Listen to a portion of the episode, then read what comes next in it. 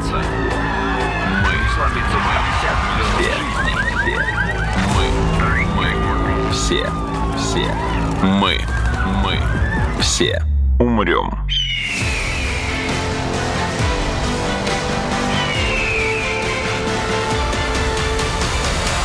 Мы все умрем.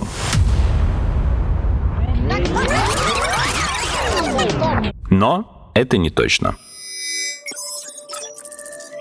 Здравствуйте! Это подкаст «Мы все умрем, но это не точно», где мы с научной точки зрения разбираем, что готовит Земле и людям обозримое будущее. Меня зовут Игорь Кривицкий, мой соведущий друг и коллега Артем Буфтяк. Это все вранье, я Скайнет, а не Артем. До чего ж дошел искусственный интеллект? А с нами сегодня в студии наш гость Максим Валерьевич Федоров, профессор, вице-президент в области искусственного интеллекта и математического моделирования Скалтеха. Максим Валерьевич, здравствуйте. Здравствуйте. Я напоминаю, что это проект «Научная жара», совместный летний образовательно-развлекательный подкаст РИА Новости из Калтеха. Здесь успешные, выдающиеся молодые ученые рассказывают о последних веяниях и достижениях науки в России и мире, простыми словами объясняют сложные вещи, доказывают и опровергают всякое. Пока мы изучали карьерный путь Максима Валерьевича, мы наткнулись на очень интересный момент, что Максим Валерьевич входит в группу экспертов, которую собрала ЮНЕСКО для обсуждения, ну, если очень широко и просто говорить, обсуждение этики искусственного интеллекта для создания некой единой нормативно-этической базы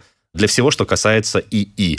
Давайте начнем чуть-чуть издалека. Почему, собственно, ЮНЕСКО этим занимается вдруг? Ну, то есть ЮНЕСКО в быту ассоциируется, ну, отнюдь не с проблемами искусственного интеллекта. Ну, потому что ЮНЕСКО – это орган ООН, который отвечает за науку, культуру и образование.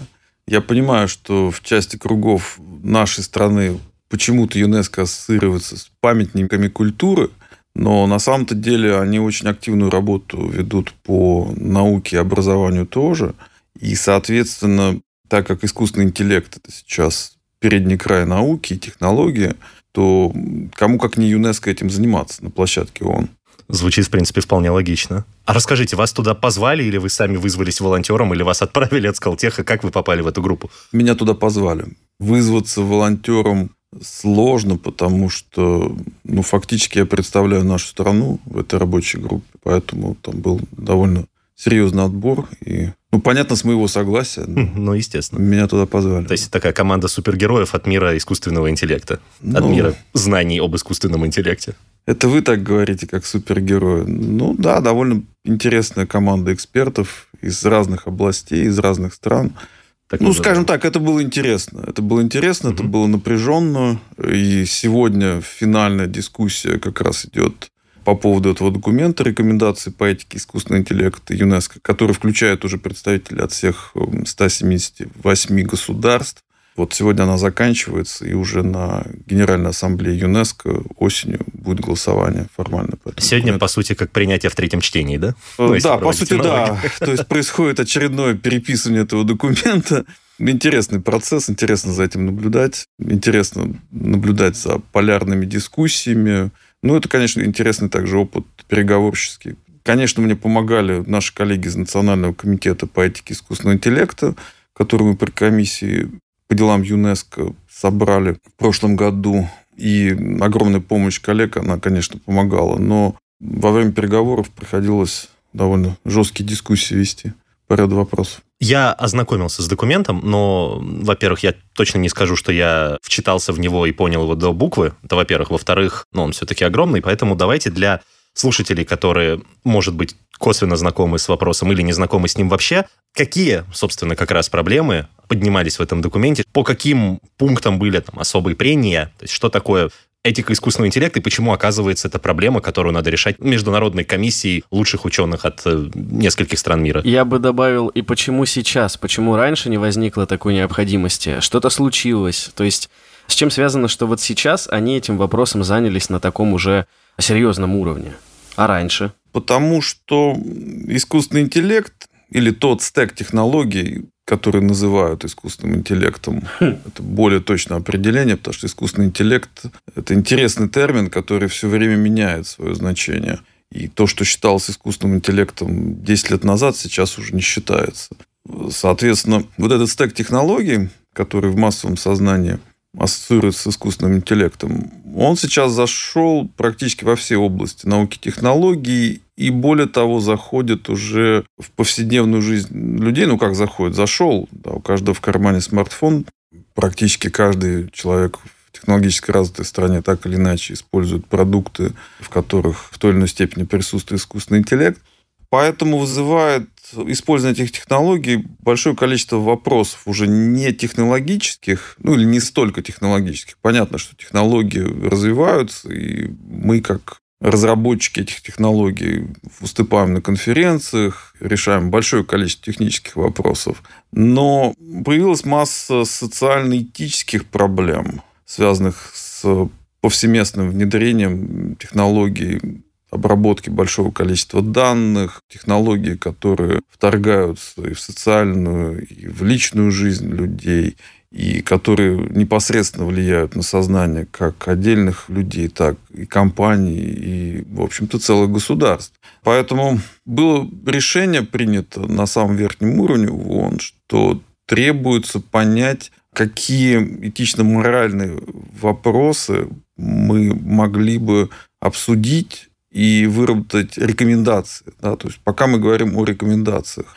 Почему? Потому что этика сейчас используется как дополнительный механизм, я бы сказал, управления, может быть, или направления, более точно, вот этой области технологий. Почему? Потому что нормативная база, жесткая нормативная база, она просто не успевает. То есть технологии из IT-сектора, особенно из сектора искусственного интеллекта, развиваются с такой скоростью, что именно законотворчество, оно не поспевает. По целому ряду причин, в том числе потому, что нужно быстро осваивать и технические, и гуманитарные, и юридические аспекты вот этих новых технологий. Это, конечно, требует большого количества усилий со стороны большого количества людей, более того, синхронных усилий. Поэтому сейчас именно этико-моральное регулирование, оно приобретает больше вес – и вот эти все философские вопросы, что такое человек, зачем мы друг другу, зачем мы на этой земле, зачем нужны сообщество людей, нужно ли людям общаться с друг другом или достаточно общения с роботами. То есть эти все вопросы, которые в свое время занимали, ну, мы, я бы сказал, незначительное количество людей, либо очень много обсуждали на страницах научной фантастики. Если вспомним вот эту золотую плеяду научной фантастики 50-х, 70-х годов, Азимов, угу. Лем и многие Кларк. другие. Да, Кларк. Огромное количество очень интересных авторов. Они обсуждали все эти вопросы. То есть, на самом-то деле, смешно, но пока я ни одного вопроса, который не был бы очень хорошо проработан, причем именно с точки зрения гуманитарных аспектов в романах Лема, Азимова и других, я не видел. Да? То есть они очень глубоко и далеко зашли вот в плане возможных последствий использования искусственного интеллекта. И в данном случае действительно можно сказать, что да, мы стоим на плечах гигантов. Так вот, возвращаясь к э, теме разговора. Поэтому стало понятно, что нужен какой-то механизм, который ну, хотя бы сдерживал, хотя бы давал какие-то ориентиры как людям, так и компаниям и целым государствам, куда двигаться, что такое хорошо, что такое плохо. То есть, другими словами, на площадке ООН было решено понять, что такое хорошо, что такое плохо в плане использования. Когда речь касается и искусственного да, когда... того, что мы называем Да, того, что мы называем, того стека технологий, который касается и... Но удивительным образом это вызвало дискуссии по поводу общефилософских вопросов. И это, наверное, хорошо. То есть технологии, они ставят перед нами зеркало, куда каждый человек фактически в современном мире должен посмотреть и ответить на вот эти вечные вопросы. Что я, зачем я, зачем мы друг другу, еще раз повторюсь, что такое человечество, является действительно человек царем природы, да, что такое разум, что такое сознание и прочее, прочее, прочее, что такое любовь. И, ну, наверное, это полезно. И действительно есть мнение в научных кругах, что философия – это профессия 21 века. То есть вот сейчас э, огромный интерес проснулся к философии. Наконец-то. Да, наконец-то. Они, конечно, до сих пор в основном сидят в башне из слоновой кости. То есть общение с философами, оно достаточно специфично.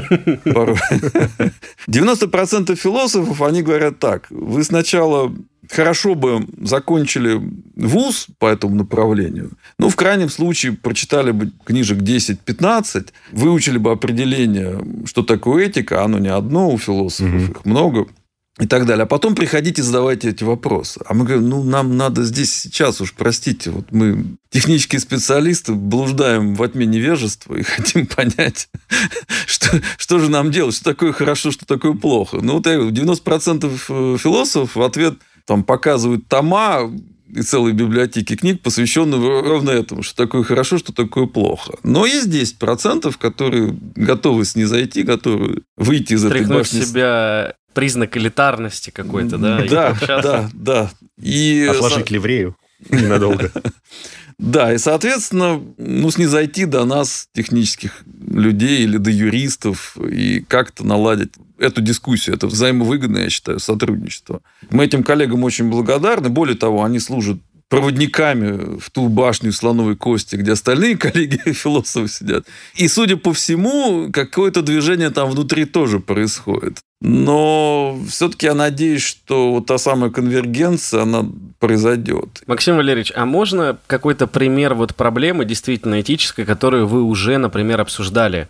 Может быть, даже приходили к какому-то выводу или не смогли ее решить. То есть, чтобы слушатели приблизительно понимали, с какими вопросами вы сталкиваетесь и какие задачи приходится решать, если они вообще решаемы. Я, кстати, уточню вопрос Артема, потому что он сказал интересную мысль, потому что те проблемы, которые вы решили, но ну, они будут отображены в итоговом документе. Да. А если типа проблемы, по которым вы не смогли прийти к каким-то однозначным, ну или более-менее удовлетворяющих всех ответам, и они остались в итоге за рамками этого документа? Я поймал себя на том, что я сам уже тоже залезаю в какую-то башенку, рисунку из, материала, видимо, и там рассуждаю о неких проблемах, но надо же действительно обозначить. Смотрите, по пунктам. Первая проблема, которая вызывает и вызывала очень полярные дискуссии, это субъектность или объектность искусственного интеллекта в плане правоприменения. Ну, то есть, вообще, это субъект или объект права? Или, другими словами, это умная табуретка, ну, даже уже у нас в кругах есть такое жаргонное слово «умная табуретка».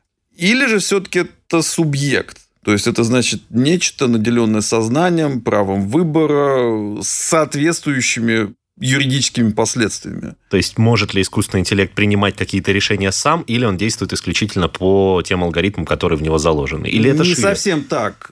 Понимаете, в чем дело? Принимать решение сам это не очень определено. Да? Действовать за рамками заложенной в него программы это тоже не совсем то. Мы говорим о отношении к искусственному интеллекту. Про свободу выбора это отдельный вопрос. Мы говорим... А разве не она определяет объектность или субъектность? Это вопрос к философам. Существует ли вообще, Игорь, свобода выбора? Это тоже вопрос к философам. Да, ну, знаете, если почитать Харари, то мы с вами не обладаем никакой свободы выбора. Мы биохимические да. машины, угу. вот, в которых там огромное количество социальных прошивок, ну, это очень утрированно, но основную идею Харари постараюсь донести, что у нас нет никакой свободы выбора. Он это через каждую страницу пишет. Мы действуем сообразно тому, что в нас заложено природой, инстинктами да, и да, нашим да, социальным да. окружением. Вот, поэтому давайте эту дискуссию чуть-чуть отложим. Хорошо. В плане субъектности и объектности, ну давайте упростим, да. Объект права – это ну, скажем так, предмет. То по отношению к чему это право применяется? Да, да, то есть это, то есть его можно передать, можно продать, это можно использовать, но никакой ответственности объект не несет, угу. да. Понимаете, в чем дело? Ответственность на том, кто создал или использует этот объект. Да. А если это субъект права, самостоятельно, то есть суть в чем? Субъект это значит самостоятельно действующий угу. в правовом поле тогда вызывает огромное количество вопросов. Какова его роль или ее, да, имеет ли этот субъект пол? Это серьезный вопрос цифрового гендера, очень бурно обсуждаемый. Более того, в ряде стран, как в Японии, так или иначе, он де-факто уже существует. И суть в чем, что сейчас целый ряд государств, отдельных людей, кругов, группировок активно проталкивают эту идею субъектности искусственного интеллекта, права роботов, и прочее, прочее, прочее. То есть фактически пытаются сделать из них самостоятельно действующих агентов в правовом поле. Казалось бы, там и логика какая-то присутствует, но на самом деле очень серьезный вопрос с очень страшными последствиями. Ну, какими аргументами оперируют э, сторонники этой точки зрения? О том, что искусственный интеллект субъектен? Основной аргумент – это аналогия с э, юридическими лицами. То есть юридическое лицо – это же тоже субъект в правовом поле. Так. Но это не человек. Вот казалось бы, то есть есть тоже некая сущность, которая является субъектом права, и это не человек. Но почему теперь робот, который может, в принципе, он же может и деньги перечислять, и деньги зарабатывать, например, mm-hmm. генерацией криптовалюты или какими-то услугами. Да, почему он не может быть также быть субъектом права? Но эта логика, она хромает, потому что за компанией, за юридическим лицом всегда стоят люди. А за искусственным интеллектом стоит человек, который написал его программу. Сейчас, сейчас, сейчас, сейчас. Да. Они ну, есть... непосредственно угу. стоят. Да? То есть, угу. если вы компанию банкротите, или если с компанией что-то, наоборот, происходит хорошее, это непосредственно отражается на благосостоянии и так далее тех людей, которые за этой компанией стоят. Угу. Да? Особенно у нас в стране. То есть у нас, особенно у нас. Да, да. Особенно у нас в стране. То есть и в ряде многих других государств там непосредственная связь идет через компанию с людьми. Угу. И более того, это тоже такой вопрос-то он до сих пор обсуждаемый. Но в плане роботов это некая сущность, за которой человек не стоит. То есть именно вот эта автономность этой умной табуретки, она играет и в плюс, и в минус. И, соответственно, скажем так, наказывая табуретку, или наоборот, поощряя, мы непонятно кого наказываем, непонятно кого поощряем. Это раз. Да? То есть мы декоррелируем, то есть обесчеловечиваем вот эту проблему. То есть, и вообще говоря, вот э, большой круг этих дискуссий, он идет как раз по поводу обесчеловечивания технологий. Мы все умрем.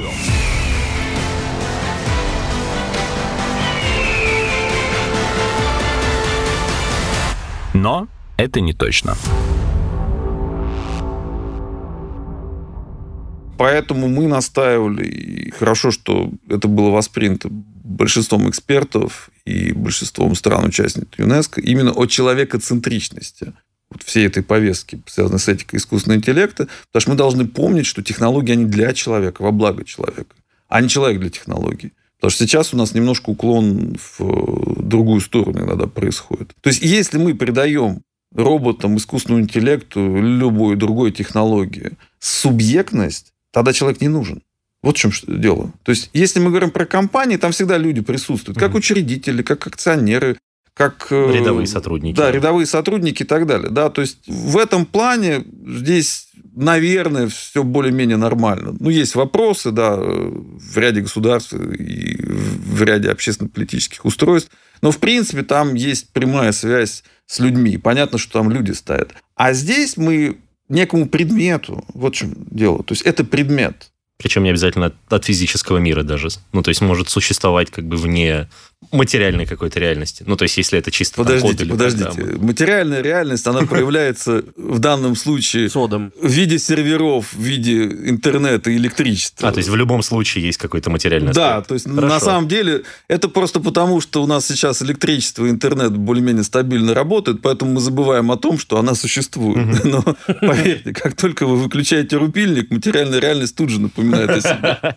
Вот. Ну, это, ну, это особенно актуально, кстати. Да, или, или перерезаете оптоволоконный кабель. Это да. если он есть. Ну, то есть, я так понимаю, одна из проблем, кстати, которые обсуждались вот к вопросу о технологии для людей, в том, что у многих компаний, людей и стран даже, может быть, не такой широкий, не такой большой, не такой быстрый доступ к технологиям, которые мы сейчас называем искусственным интеллектом. Это есть... следующий пункт. Угу. Да, давайте вот субъектность и объектность да, сейчас конечно. завершим. Как Я минимум на уровне за то, что это вот то, что вы обсуждали там столько времени в... Там более 100 пунктов вот, в да, этой рекомендации, мы... поэтому давайте сейчас сфокусируемся на нескольких вопросах, так как документ открыт и будет и следующая версия также помещена в открытом доступе на сайте ЮНЕСКО, русский язык один из официальных языков ЮНЕСКО, поэтому mm версия на русском языке также будет. Все, кто желает, могут сами почитать. Более того, сейчас еще есть время, скажем так, какую-то общероссийскую позицию выразить по поводу документа, потому что голосование еще предстоит. Так вот, и вопрос субъектности-объектности, он архиважный. Почему? Потому что если мы придаем какие-то черты субъектности вот этим предметам, да, это все-таки предметы, то есть это набор железа и кода. Ну, простите, я слишком, может быть, хорошо знаю, что там под капотом, угу. поэтому для меня там мистики нет никакой. И в таком случае что происходит? Первая проблема – асимметрия благ и ответственности. Почему? Потому что ну, предположим, то есть у нас есть некое автономное устройство с искусственным интеллектом, и это устройство, будь это автономный автомобиль или какой-то производственный робот или какое-то другое устройство, оно приносит вред либо людям, либо компаниям, либо другим устройствам. Если это субъект, ну, соответственно, будем наказывать. Как наказывать? То ли от розетки отключим, то ли жесткий диск потрем. Ну, в общем, опять же, то есть у меня вызывает иногда гомерический хохот там, предложение по поводу наказания этих объектов, но тем не менее. Это как звали того римского императора, который приказал море высечь, да, высечь да, да, да, да, кнутами да. за то, что оно штормило. И, соответственно, что получается? Что тот, кто произвел этот предмет, автономный, обладающий большим количеством функций, но все-таки предмет, получил выгоду. Да, ну, он был продан, соответственно, какая-то прибыль пошла и так далее. Хозяин этого предмета тоже получал какую-то выгоду. Если это хозяин автономного автомобиля, соответственно, он или она передвигались на нем. Ну, то есть, это была какая-то либо монетизированная, либо не монетизированная выгода. А ответственность идет на общество, фактически. Потому что, ну, скажем так, потереть жесткий диск или выключить это розетки, ну что, so what, да. А если вред нанесен, то получается у нас асимметрия рисков и выгода. Угу. То есть, что, прямо скажем, нечестно, как минимум. Это первый момент. Второй момент, он не столь очевидный, но еще более страшный, ну, для меня, во всяком случае, да, это что немедленно за этим образуются какие-нибудь силы, какая-нибудь полиция прав роботов, какая-нибудь там... Казачий киберпатруль. Да, абсолютно, абсолютно верно, да. И это же страшное дело. То есть мы видим на примере ювенальной юстиции, ну, я как человек, проживший более десятка лет за рубежом, я хорошо знаю, что это такое. И это был один из поводов моих вернуться назад, потому что смотреть на то, как забирают детей там по незначительным поводам у родителей, без ведома их, без уведомления в полицию, то есть это страшное дело. То есть ювенальную вот эту полицию все боятся, в том числе и нормальные полицейские, потому что у них огромные права. Они могут забрать ребенка, никому не говоря, сказать, куда его отправили, и так далее. И родители годами, а то и десятками лет э, в жутком шоке пытаются ну, как-то достучаться. А достучаться очень сложно порой бывает. И мы знаем очень много историй, в том числе, когда и российские граждане за рубежом страдают от этого. И это действительно жутковатая история. Ну да уж. А теперь представьте себе, что будут права роботов защищать и к вам какой-нибудь дрон будет залетать в квартиру, я не преувеличиваю нисколько, да, и будет э, разбираться, что тут компьютер обижают, да, а почему обижают, никто Робот не скажет. пылесос обидели. Да, пылесос обидели, да, не так его поставили, он пожаловался. Как сейчас происходит с ювенальной юстицией, да, там же уже не нужны ни синяки, ни побои, вот ребенок просто может быть печален. Им показалось, что ребенок печален, им показалось, ребенок не жаловался, да, но им показалось, что ребенок печален, поэтому давайте его для начала заберем в какой-нибудь закрытый детский дом, а с родителями будем разбираться. Но это же абсурд. Да, но это вот тот мир, в котором живет большое количество западных стран особенно Северная Европа, скажем так, докатилась уже и до Британии, и до ряда других государств. Вот, соответственно, то есть нарушаются права человека в явном и безобразном виде. Поэтому здесь э, это прямой путь вот к такому нарушению прав человека под неким благовидным предлогом. Ну а что, мы сделали субъект права. Все, то есть у роботов права, соответственно, их надо же защищать. Ну, их будут защищать. И хорошо, если будут люди защищать. А если будут защищать такие Другие же роботы? роботы. Да, мы знаем, что робот может и ракету пустить, да, и много чего другого. То есть в этом плане это не научная фантастика, это уже реалии жизни. Мы знаем про все эти случаи, когда в Пакистане, в Афганистане роботы уничтожали, в том числе и мирные скопления людей, уж не говоря об инсургентах. Поэтому эту историю надо всячески, где только можно, останавливать. И хорошо, что нам удалось это сделать.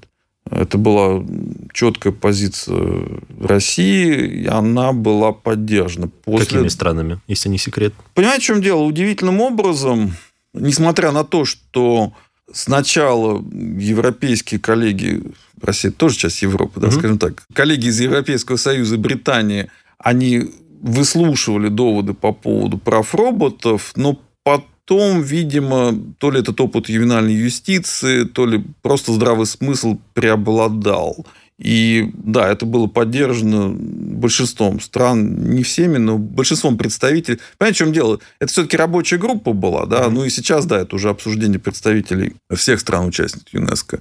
Также арабский мир активно против прав роботов выступают. Серьезно? Потому что именно в арабском мире же был первый прецедент. Ну, вот эти про гражданство для робота Софии. Да, это скорее бантик, Вы нежели... хотите поговорить об этом? Я хотел это упомянуть и спросить, ну, то есть как так? Если там был первый прецедент, а сейчас вы говорите, что арабский мир категорически против. Так, ну, мы понимаем, да, что государство Саудовская Аравия, оно очень интересное государство. Это, это правда. религиозная монархия, в которой официальной религией является ваххабизм. Так. Там кастовая система, и как раз ирония того, что права были даны роботу с женским именем, состоит в том, что у женщин там прав очень мало. Да, то есть надо понимать, что до недавнего времени там женщинам нельзя было водить машину, машину например. Да. Да? То есть в этом плане я бы сказал, ну то, что там какая-то категория гражданства была дана, это такая злобная шутка, кто понимает. Я дважды был в Саудовской Аравии, И я понимаю, что говорю, да, то есть, когда ты стоишь в аэропорту в нескольких разных очередях, ну, там есть целый ряд очередей, одни для самой высшей касты, другие для чуть каст пониже, третьи для там еще одной категории, ну, а ты стоишь в самой длинной очереди, в самой низкой категории, хотя вроде бы ты профессор там, и так далее. Да, ну то есть э, это такое интересное общество, там просто само понятие гражданства, оно совсем другое, нежели понятие гражданства в России или в Европейском Союзе. Там же скорее подданство вообще должно быть распределено. Да, там это все по-другому, поэтому такой кальки нет. И я говорю, это была, по-моему, такая... Злая шутка. Злая шутка, да. По-моему, это был жесткий троллинг в некотором плане со стороны Саудовской Аравии, причем сразу обо всем. Угу. Не, ну там роботы будут жить по законам шариата. Это окей, все понятно. У меня другой вопрос. Да. Э, хорошо, вот приняли какой-то там устав, свод правил, регламент, э, может быть, даже закон.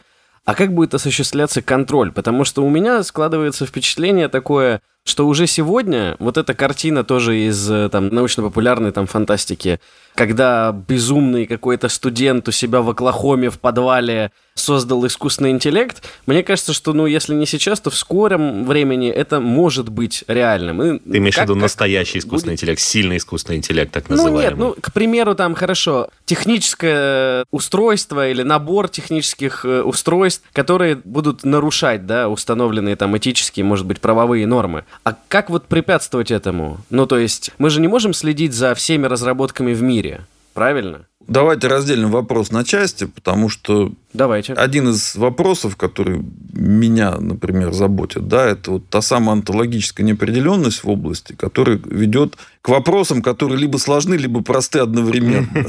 Да. Именно за счет того, что искусственный интеллект – это плохо определенная онтологическая область. Существует более ста определений искусственного интеллекта.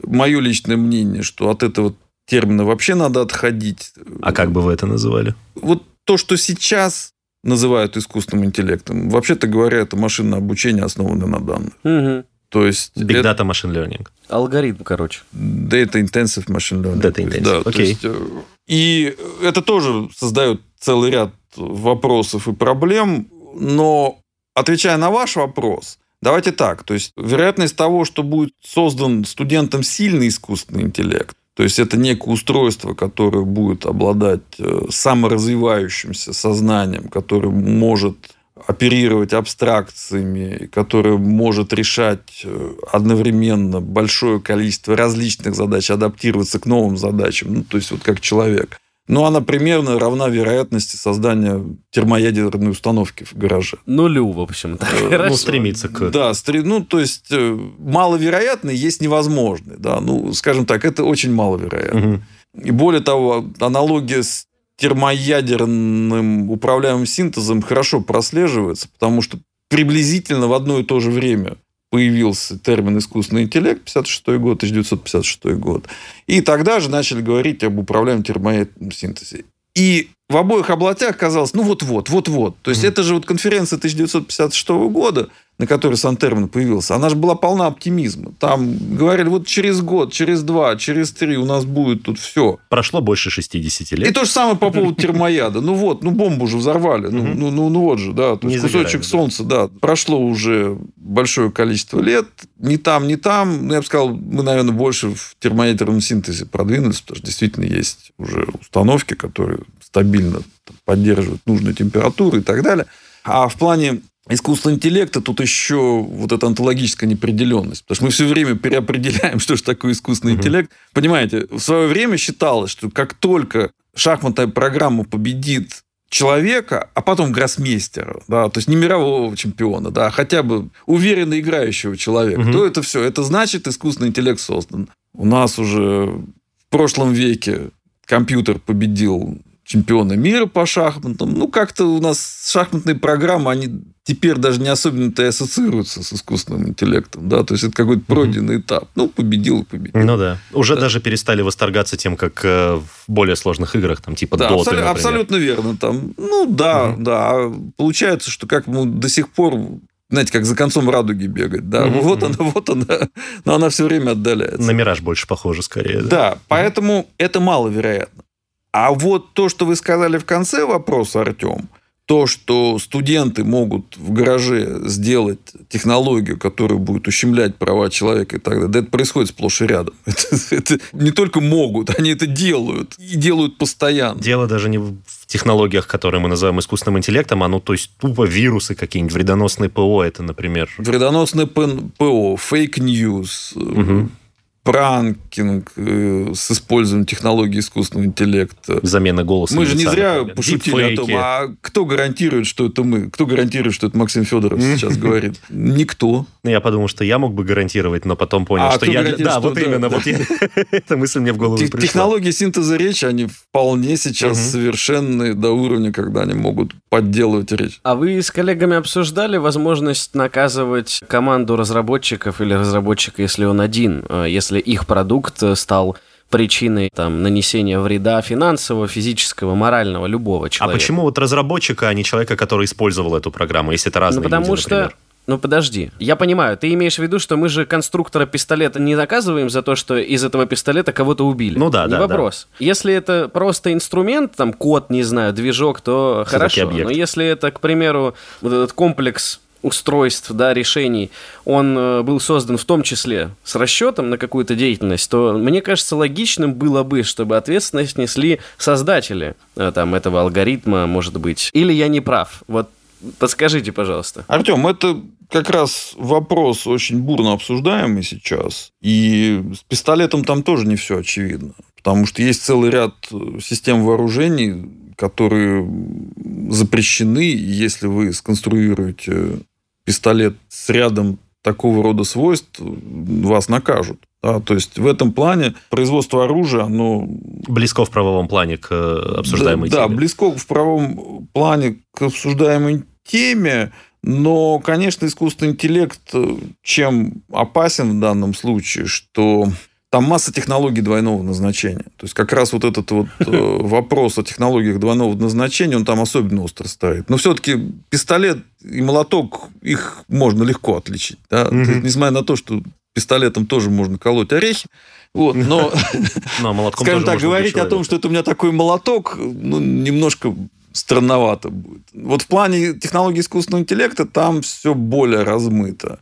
И поэтому мое мнение, что мы должны посмотреть в историческом разрезе на то, что происходило в фарме, фармацевтической, Мгм. Интересно так. Неожиданно и налоги. многому у них научиться.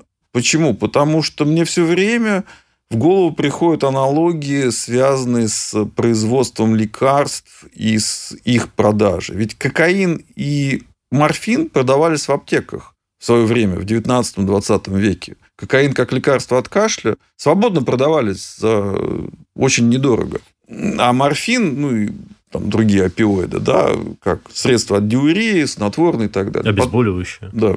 То есть это было можно купить спокойно и за очень небольшие деньги. Потом выяснилось, что большое количество побочных эффектов.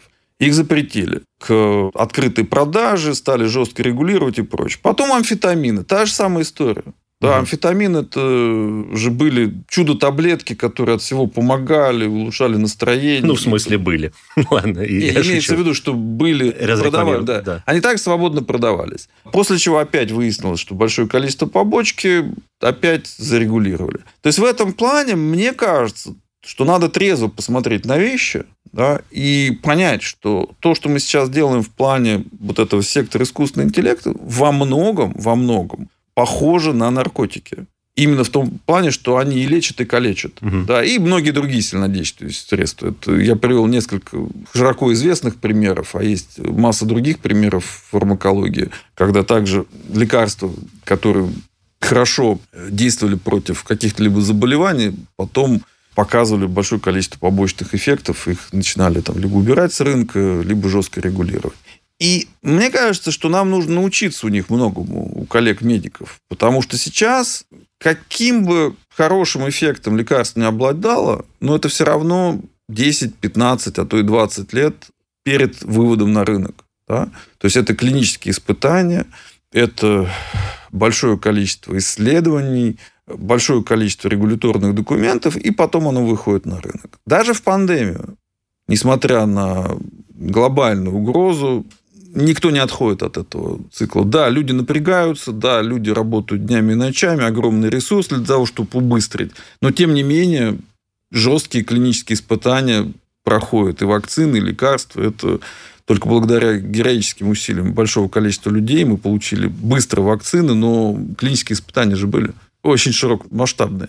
Поэтому, мне кажется, вот путем таким, я бы сказал, оптимальным решением вот этих всех вопросов это пропускание технологий искусственного интеллекта через некое сито, через некоторые песочницы, как мы их называем, в которых исследуются как положительные, так и отрицательные эффекты, и после чего уже вывод на рынок или, наоборот, закрытие. Да, какие-то технологии надо закрывать. Ну, как наркотики тоже. Ну, логично. То есть, да, они улучшали настроение.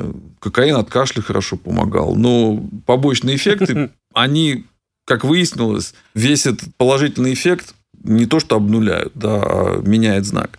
Поэтому здесь, мне кажется, то же самое. Более того, и механизмы похожие можно использовать, и аналогии. И есть у нас комитет по биоэтике в ЮНЕСКО. Угу. То есть, скажем так, ну, клонирование же человека запретили. Хотя так.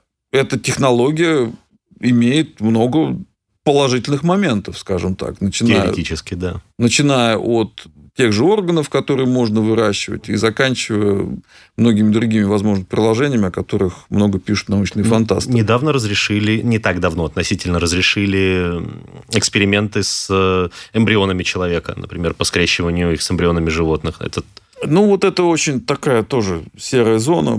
Посмотрим. Лично я не уверен, что надо, скажем так, это, это разрешать. Ну, мы несколько раз это обсуждали. Если да. хотите, я вам потом пришлю ссылку Но на эти учитывая эпизоды. то, что все-таки моя специализация на, в другую область. Да, понимаю. Э, я бы все-таки угу. сфокусировался на теме сегодняшнего разговора. Мы все умрем.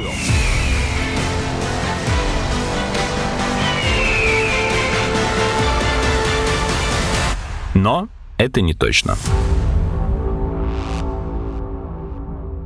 Но я вот в тему сегодняшнего разговора бы приподнял все еще э, вопрос Артема. То есть, да, вы говорите вроде правильные вещи, у меня, по крайней мере, не всплывает никаких контраргументов. Но вы сами сказали, что, во-первых, технологии развиваются быстрее, чем э, их успевают регулировать, и, б, документ, который разрабатывал ЮНЕСКО, носит рекомендательный характер, не обязательный к исполнению все-таки. Возможно ли и имеет ли смысл, может, как-то ужесточить это регулирование? Ну, то есть представьте, если бы относительно тех же самых наркотиков э, было в рекомендательном ключе постановление о том, что, ну, может, не надо выставлять кокаин на продажу. Ну.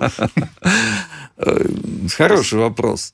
Смотрите, в той же рекомендации там нашло отражение идея о создании некоторого глобального регулятора, аналога МАГАТЭ угу. или там, других регуляторов, которые осуществляют глобальное регулирование. Но тут есть ряд моментов, которые требуется обсудить. Первый момент связан с делокализацией технологий искусственного интеллекта. Вот в чем отличие ядерных технологий, технологий искусственного интеллекта? Рассыпающиеся материалы вы можете локализовать. То есть атомная бомба, какой бы ни хорошей она ни была, это достаточно легко локализуемый объект. Да, то есть у нее... Палево. Ну, во-первых, да, есть технологии, которые детектируют излучение, а во-вторых, ну, в конце концов, как бы кто-то не пытался ее спрятать, у нее есть физические границы. Ну, и легко отследить комплект... Ну, может, не легко, но можно отследить комплектующие. Ну, это возможно, да. То есть, вот локализовать атомную бомбу или какое-то другое ядерное устройство, это возможно. В плане искусственного интеллекта он же живет в, в интернете. Да. То есть он живет в интернете, а интернет устроен специально как делокализованная система. Но вы сами в начале эпизода сказали, что за любой цифровой технологией всегда стоят там провода, серверы и так далее, у которых есть физическое местоположение. Абсолютно верно, абсолютно верно. Вот я к этому и подвожу. Ага. Да?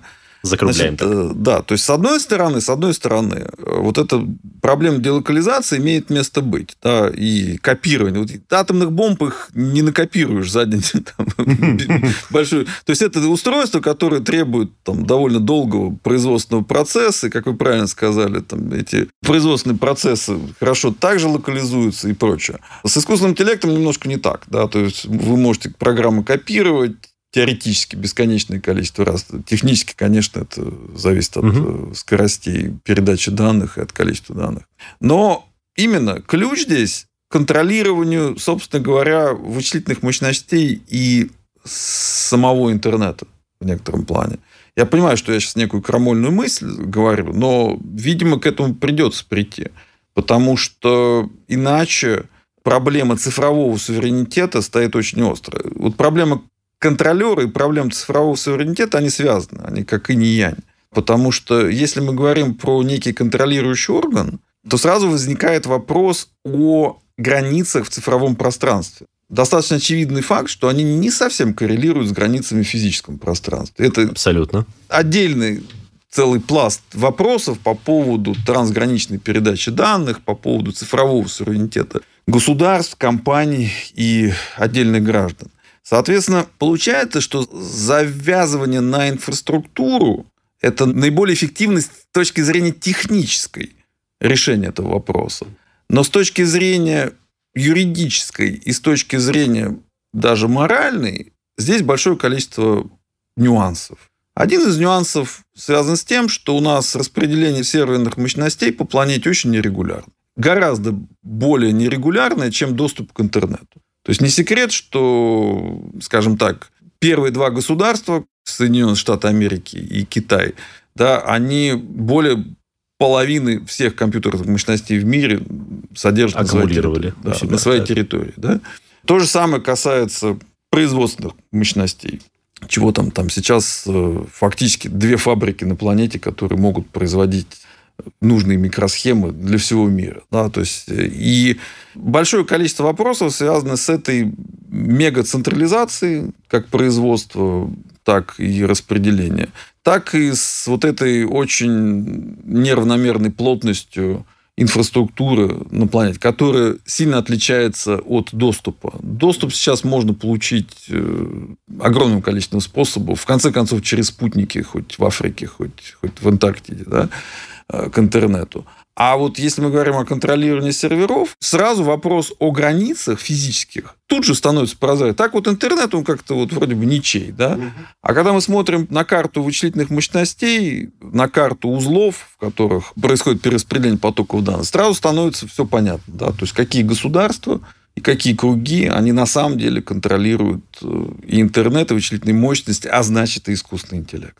Это могут быть такие проблемы а ну, допустим, правонарушение с применением вот, технологии машин learning было сделано, допустим, я не знаю, от балды в Финляндии, но сервер они арендуют где-нибудь в Китае. То есть, как бы, и как отключить, например, как, как бы, как и кого наказывать здесь, то есть, как разбираться Абсолютно с этой верно. ситуацией. Абсолютно верно, да. То есть, сейчас огромное количество глобальных провайдеров предоставляют доступ и к вычислительным мощностям, и к услугам хранения данных. То есть, вот эти облачные вычисления, mm-hmm. тот же Amazon, например. Да?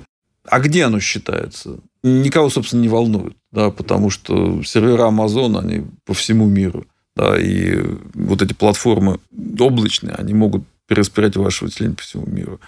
То же самое касательно наших российских поставщиков услуг. Не секрет, что большинство из них до сих пор арендуют мощности за границей. Да, якобы данные, которые они передают туда, согласно федеральным законам, они анонимизируют. Но тем не менее, то есть какую-то часть своей деятельности вычислительно они ведут за границей. Поэтому сразу возникает вопрос вот этого цифрового суверенитета.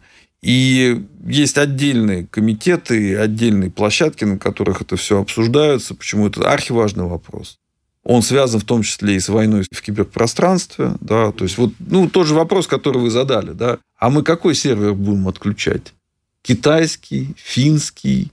А если ребята вообще сидят где-нибудь на островах, да, на Филиппинах, да, то есть вот что, что, так сказать, а облачные куда... вычисления у них еще в какой-то стране Отправляем дрона, полицию серверов отправляем. А куда мы отправляем? Да, куда мы отправляем? И более, поймите, так сказать, э, ну, если уж начать дальше рассуждать. Каждый дата-центр, он, вообще-то говоря, хорошо охраняется. Да? Ну, пошлете вы дрона, куда вы? Его собьют. И дальше что? Имеют право они сбить? Да, имеют, потому что ваш дрон нарушает физическое пространство. Вы говорите, что там что-то нехорошее делается на этом сервере. Ну, это, во-первых, а надо доказать, раз. Во-вторых, даже если тут нехорошее делается, ну, делается-то оно откуда-то из другой стороны. Угу. В общем, здесь большое количество вопросов, и, ну, по всей видимости, по всей видимости, тут нужны глобальные решения, непростые, по поводу, да, регулирования управления интернетом. У меня есть радикальное мнение на эту тему, и оно очень простое. Опять же, берем аналогию. В свое время права на автомобиль автоматически получал тот, кто этот автомобиль покупал. Да? Угу. То есть вообще самого понятия права его не существовало. Это относительно недавнее изобретение. После чего стало понятно, что автомобиль – это средство повышенной опасности. Ну и постепенно начали это все дело регулировать, изобрели правила дорожного движения, ну, я немножко вру, да, потому что они были уже изобретены, потому что конные экипажи были до этого. Угу. Ну, адаптировали их Да, адаптировали, да. Ну, и дальше появилось вот это явление, как права на автомобиль, который сейчас мы считаем частью своей жизни, но, прямо скажем, в 20-х годах прошлого века, ну уж в России точно, там, как- как-то там умеешь, води, не умеешь, ну, значит, не водишь. Или водишь, но один раз всего. Да, да, да. То, есть, то есть, в этом плане мы находимся в очень похожей ситуации. Поэтому тут очень просто все. Вот если вот убрать весь этот туман и всю эту мистику и так далее, скажем так, такими мощными технологиями, это мощные технологии, да, должны заниматься специально обученные люди. И да, надо давать доступ. То есть, вот какому-то ряду технологий просто надо давать доступ. Как это происходит в медицине? Ну, простите, в медицине там не каждый человек с улицы приходит и начинает... Хотя скальпель держать может каждый, да, но как-то вот там не каждого пускают в операционную там, аппендицит выразить. Да, то есть, есть жесткая система допуска. И в многих других профессиях и в технологических секторах она также есть. Почему здесь ее нет? Или не вести? Мне кажется, просто надо осознать, что это, да, там довольно мощная технология, и к ряду из них просто нужен специальный допуск. В этом плане, да, наверное, интернет надо, может быть, разделить. Понимаете, в чем дело? То есть, есть обмен информацией, пожалуйста, да, свобода слова без вопросов. А вот более мощные вещи, которые сейчас находятся фактически в одном поле. Да? Более мощные вещи, их надо просто выделять и как-то, чтобы они жили. И регулировать их отдельно. Да, и регулировать их отдельно. Угу. Наверное, наверное. То есть, понимаете, в чем дело? Возможно, через год я буду говорить какие-то противоположные или, или другие, я бы не сказал противоположные, а другие вещи, ортогональные. Да? Но пока это какой-то такой очевидный путь, и более того, в ряде областей мы через него прошли. Максим Валерьевич, огромное вам спасибо за то, что пришли и дали комментарии э, по такому непростому вопросу, как этика искусственного интеллекта для этого эпизода. Вы затронули очень интересные темы, касающиеся регулирования и неравноправия касаемо искусственного интеллекта. Я предлагаю вам вынести это в отдельный эпизод и в следующий раз, когда вы к нам придете, обсудить это более подробно. Спасибо вам большое. Спасибо. Это был подкаст «Мы все умрем, но это не точно». Подписывайтесь на подкаст на сайте ria.ru, в приложениях Apple Podcasts, CastBox и SoundStream. Ищите нас на Яндекс.Музыке, SoundCloud, ВКонтакте и в других агрегаторах. Комментируйте и делитесь с друзьями. Вирусы продолжают развиваться. Мы сломиться мы все. Мы. Мы. Все. Все. Мы. Мы. Все. Умрем.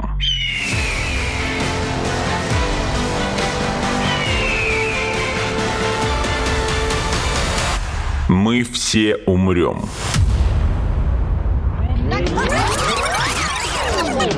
Но это не точно.